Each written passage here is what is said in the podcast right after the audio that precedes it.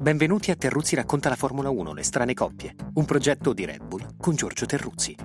Un podcast per raccontare il fascino della Formula 1 e lasciarsi sorprendere dalle avventure parallele e curiosamente affini di due piloti, prendendo spunto da un dettaglio di cronaca o da una memoria personale. Il consueto finale di stagione ad Abu Dhabi ha mandato in archivio il Mondiale 2020, il più anomalo e tormentato nella storia recente della Formula 1.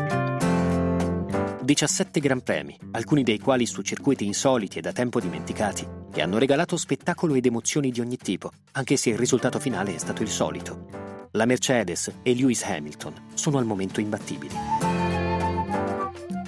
Anche il nostro viaggio tra le strane coppie della Formula 1 arriva così al suo ultimo atto. Una tappa atipica per una stagione insolita, talmente atipica che questa volta la nostra strana coppia è formata da un unico pilota e dai suoi due volti.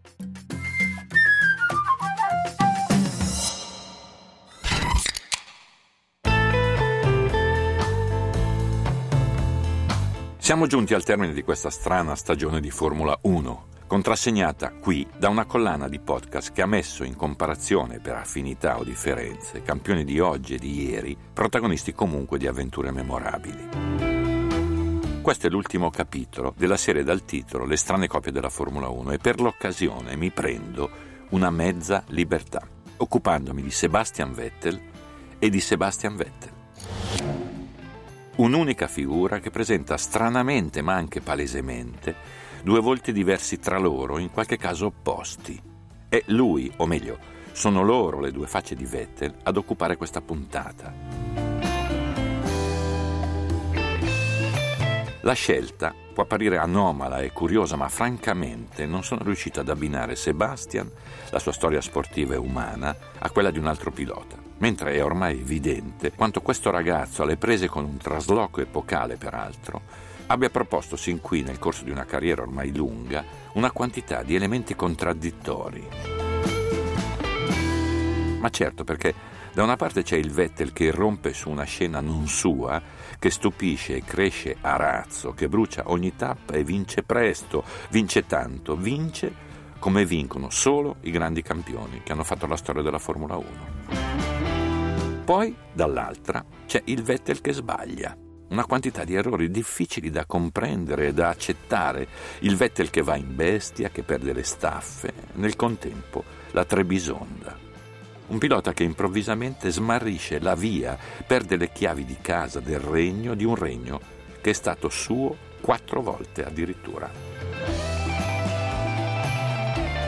Due volti per modi e tempi separati sconcertanti e fonte di discussioni infinite perché, in abbinamento a questa alternanza di atti, dobbiamo fare i conti con gratitudine e rispetto dovuti a chi ha compiuto più di un'impresa eclatante.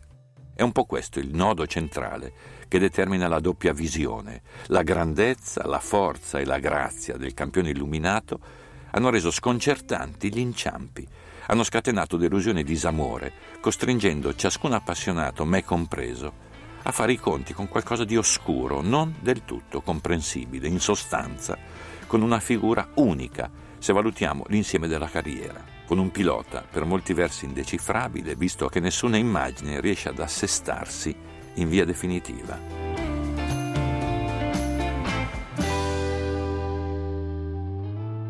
Lo dico ben consapevole di quanto il mezzo tecnico incida sul rendimento di un campione. Il tema, proprio pensando alla carriera di Seb, è molto rilevante perché da una parte c'è la qualità assoluta delle Red Bull che lo hanno trasportato al poker iridato e dall'altro c'è una lunga avventura in Ferrari caratterizzata da macchine non altrettanto felici. Sì, ma nemmeno questi riferimenti bastano a generare vere e proprie spiegazioni perché l'incidenza del pilota, anche ricordando le due fasi centrali della carriera, fase Red Bull e fase Ferrari, ha una rilevanza tutt'altro che trascurabile, niente affatto chiarificatrice. Non è stata solo luce e solo ombra, ecco, il che richiede qualche riflessione supplementare. Sebastian Vettel, tedesco di Heppenheim, classe 1987, inizia giovanissimo la sua avventura nel motorsport, correndo sui go-kart all'età di 7 anni, mettendosi presto in luce con diverse vittorie. Nel 2003, a 16 anni, passa alle monoposto e anche lì non ci mette molto a brillare. L'anno successivo vince il campionato tedesco di Formula BMW con 18 vittorie su 20 gare. Le successive esperienze in Formula 3 Euro Series e Formula Renault sono propedeutiche a quello che appare come il suo destino segnato, l'approdo in Formula 1. Dopo i primi test già nel 2005, l'esordio in gara arriva nel 2007, nel Gran Premio degli Stati Uniti, in cui prende il posto dell'infortunato Robert Kubica, al volante della BMW Sauber. In quello stesso anno viene quindi ingaggiato per il finale di stagione dalla Toro Rosso e con il quarto posto nella penultima gara in Cina si conquista la conferma per l'annata successiva. Un'annata segnata da ripetuti piazzamenti in top 10, ma soprattutto dal clamoroso trionfo a Monza, prima vittoria nella storia della scuderia di Faenza. Il 2009 vede così il passaggio alla scuderia madre, la Red Bull Racing, e l'inizio di un'avventura da leggenda. Sei stagioni con quattro titoli mondiali consecutivi, dal 2010 al 2013, impresa riuscita fino ad allora solo a Juan Manuel Fangio e Michael Schumacher. Il primo di questi quattro successi ridati gli consegna anche il record, a oggi imbattuto, di più giovane campione del mondo nella storia della Formula 1.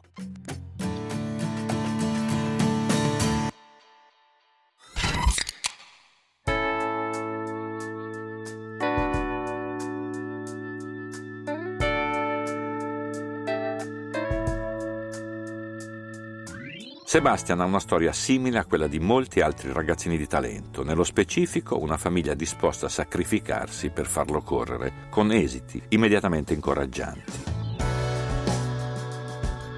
Seb, terzo figlio di Norbert e Eike, nato ad Eppenheim, Assia, Germania, il 3 luglio 1987, due sorelle maggiori e un fratello minore. Una carriera felice all'alba, quando il biondino aveva solo 7 anni e guidava dei kart, quando nel 2004, ad anni 17, vinse il titolo nazionale di Formula BMW con premio consistente in un primo test con la Williams datato 2005.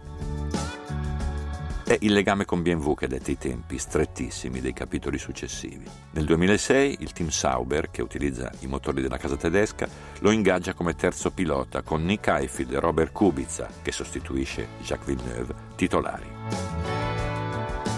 Tutto accade molto in fretta. Intanto, Seb diventa il più giovane pilota ad aver mai collaudato una Formula 1 in un weekend di gara a 19 anni e 53 giorni, prove del venerdì in Turchia dove rimedia un altro record più giovane multato in Formula 1 per eccesso di velocità nella pit lane, dove comincia a stupire nei piani alti, miglior tempo di giornata. Il ruolo di riserva brillante perdura nel 2007 con un'improvvisa evoluzione in Canada, Kubica è protagonista di quel devastante incidente che molti di voi ricordano di sicuro e Vettel passa al ruolo di titolare pochi giorni dopo negli Stati Uniti, dove disputa il suo primo Gran Premio, chiude ottavo, conquista un punto che vale un altro record anagrafico. Di lui si parla già molto e bene. Passa immediatamente alla Toro Rosso sostituendo Scott Speed e continua a impressionare. Va fortissimo sul bagnato, chiude quarto in Cina abbastanza per un contratto con il team di Faenza per il 2008. Di chi stiamo parlando?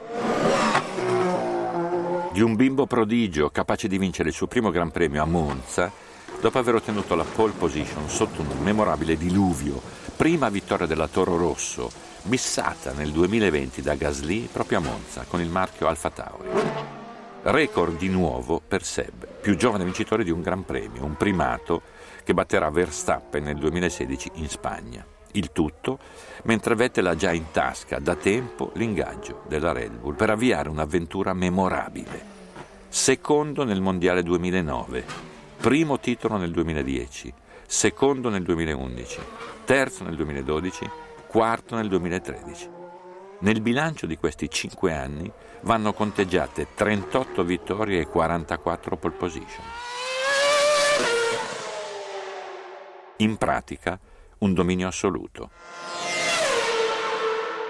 La macchina, certo, un prodigio tecnologico firmato Adrian Newey, rinnovato costantemente, ma anche considerando la qualità di quelle Red Bull è evidente il merito del pilota, dominante rispetto al suo compagno Mark Webber, qualche volta sacrificato dal team, certo, ma complessivamente meno efficace di Sebastian.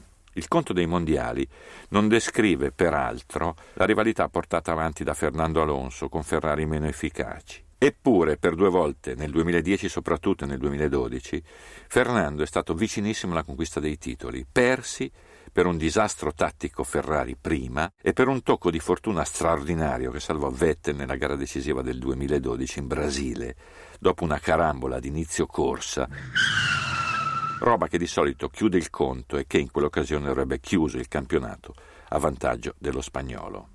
Ecco, quell'errore in avvio di gara Brasile 2012, visto oggi, contiene qualche indizio interessante. Era una corsa decisiva, Alonso era pronto a tutto pur di provarci. Sì, ma Vettel partiva quarto, Alonso ottavo. E in quella tensione che permeava la sfida, Seb andò in confusione. C'è dell'altro dentro i suoi anni quasi perfetti. C'è qualche scontro con il proprio compagno Weber che segnala una curiosa tendenza a perdere le staffe, seppure in una condizione di agio. E poi, beh, c'è il 2014, anno senza vittorie, nel quale Vettel subisce la concorrenza interna alla Red Bull da parte del giovane Ricciardo, che chiude il mondiale al terzo posto lontano da Vettel, quinto, con tre vittorie, tanto inaspettate quanto meritate. Possibile, ma sì. La macchina non era più la stessa, era già scattata all'epoca Mercedes, d'accordo. È pensabile e comprensibile che Sebastian, già in odore di Ferrari, abbia abbassato un po' la guardia dopo quattro titoli mondiali vinti in quattro anni. E Ricciardo, come abbiamo compreso poi, è un ragazzo velocissimo. Una cosa è certa, la stagione dorata di Vettel finisce per qualche verso nel 2013, o meglio, tocca lì un apice assoluto. Il ragazzo brillantissimo e felice visto allora, in qualche modo scompare. Non di colpo e non del tutto sia chiaro, ma in qualche modo un altro Sebastian sta crescendo con la complicità del cavallino.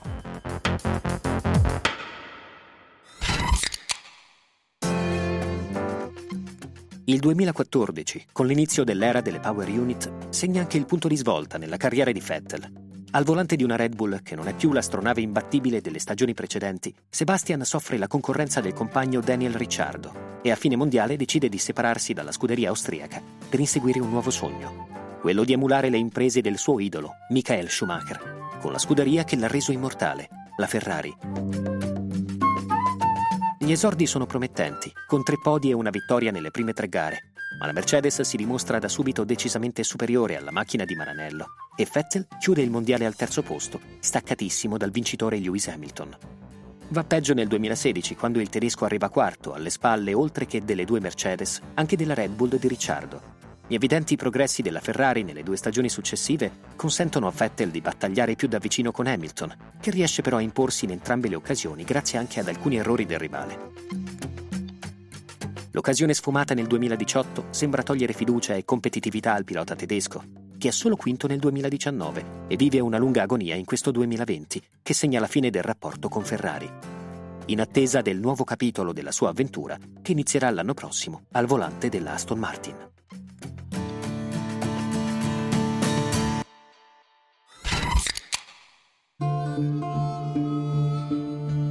Vettel correrà con Racing Point, o meglio con Aston Martin, nel 2021, dopo sei anni in tuta rossa, un ingaggio preparato da Stefano Domenicali sino al momento delle sue dimissioni da Maranello nel 2014. Il bilancio offre numeri interessanti per provare a capire qualcosa di più. Con la Ferrari Sebastian ha vinto tre gare nel 2015, cinque nel 2017, altrettante nel 2018, una nel 2019 due volte secondo nel mondiale 2017-2018, una stagione quest'ultima in cui, a detta di molti osservatori, la Ferrari disponeva di una macchina di primissimo ordine. Non stiamo parlando, intendiamoci, di una vettura superiore, così come era accaduto nel quadriennio Red Bull, ma ciò che resta a bilancio di quest'epoca, comunque complessa e ardua tecnicamente, sono gli acuti portati a compimento di un pilota che sa sfruttare benissimo ogni efficienza tecnica che reagisce in modo scomposto quando ha a che fare con qualche disturbo agonistico. La lista degli errori di Seb è lunga, persino imbarazzante se parliamo del 2018, anno in cui ha commesso ingenuità clamorose, finendo per cedere ad Hamilton, peraltro molto consistente, con una Mercedes non imbattibile, il titolo. L'immagine di quel fuoripista clamoroso al Nürburgring mentre guidava la corsa, mentre Hamilton rimontava furiosamente, così come quella del pasticcio al primo giro di Monza, seconda variante, sono rimaste impresse nella memoria di ogni tifoso ferrarista al pari di inciampi decisivi. Ma non è solo questo, viene in mente quella rabbia sfogata con una ruotata contro Hamilton dietro safety car a Baku e gli insulti urlati via radio contro la direzione gara in Messico, anno 2016. Viene in mente quella collisione assurda al via del Gran Premio di Singapore 2017, vengono in mente un tot di testacode inspiegabili e devastanti per un campione di altissima statura.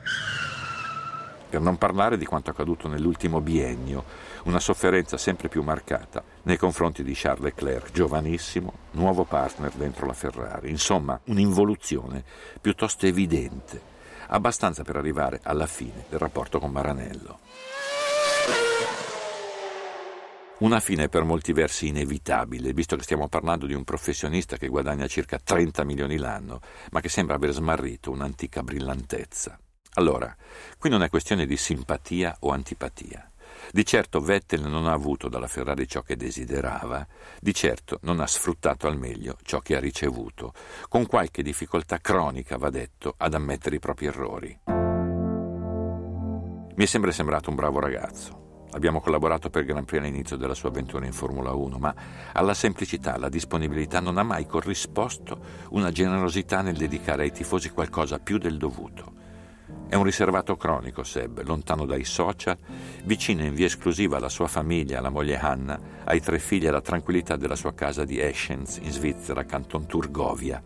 Tanto è vero che in molti hanno ipotizzato che potesse ritirarsi alla fine di questa stagione. Invece, non solo un nuovo ingaggio, un contratto con un team in crescita molto attrezzato finanziariamente, legato via Toto Wolff alla Mercedes, al punto da copiare letteralmente la monoposto della scorsa stagione per lo scandalo più grave e insabbiato degli ultimi anni.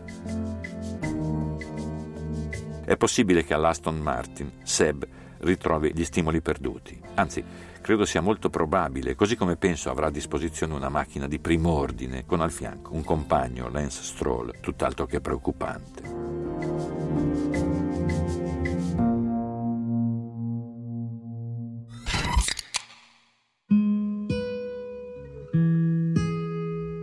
È ciò che si aspettano i suoi tifosi, sempre moltissimi, sempre fedeli, nonostante qualche delusione di troppo. Dal Sebastian 2 si capisce, misteriosamente ma chiaramente diverso dal Sebastian 1, capaci in alternanza di entusiasmare, di deludere, di compiere imprese straordinarie come strafalcioni clamorosi.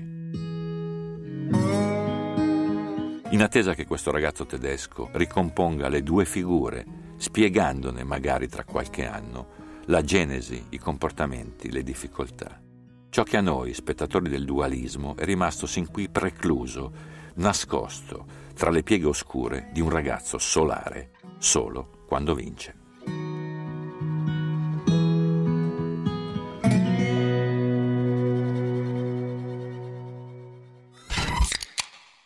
Ragazzi, ragazze, appassionati tifosi di ogni età e capigliatura, se questo podcast vi è piaciuto o anche no, lasciate per favore una recensione su Apple Podcast oppure aggiungetelo tra i preferiti cliccando, la parola è orribile si sa, cliccando segui su Spotify. Avete ascoltato Terruzzi racconta la Formula 1, le strane coppie, un progetto di Red Bull con Giorgio Terruzzi. Sebastian Vettel, con i suoi due volti, è stato l'insolito protagonista della puntata con cui si chiude questa stagione del nostro podcast. Ci risentiamo l'anno prossimo per un nuovo, affascinante e sorprendente viaggio nel mondo della Formula 1, sempre in compagnia di Giorgio Terruzzi.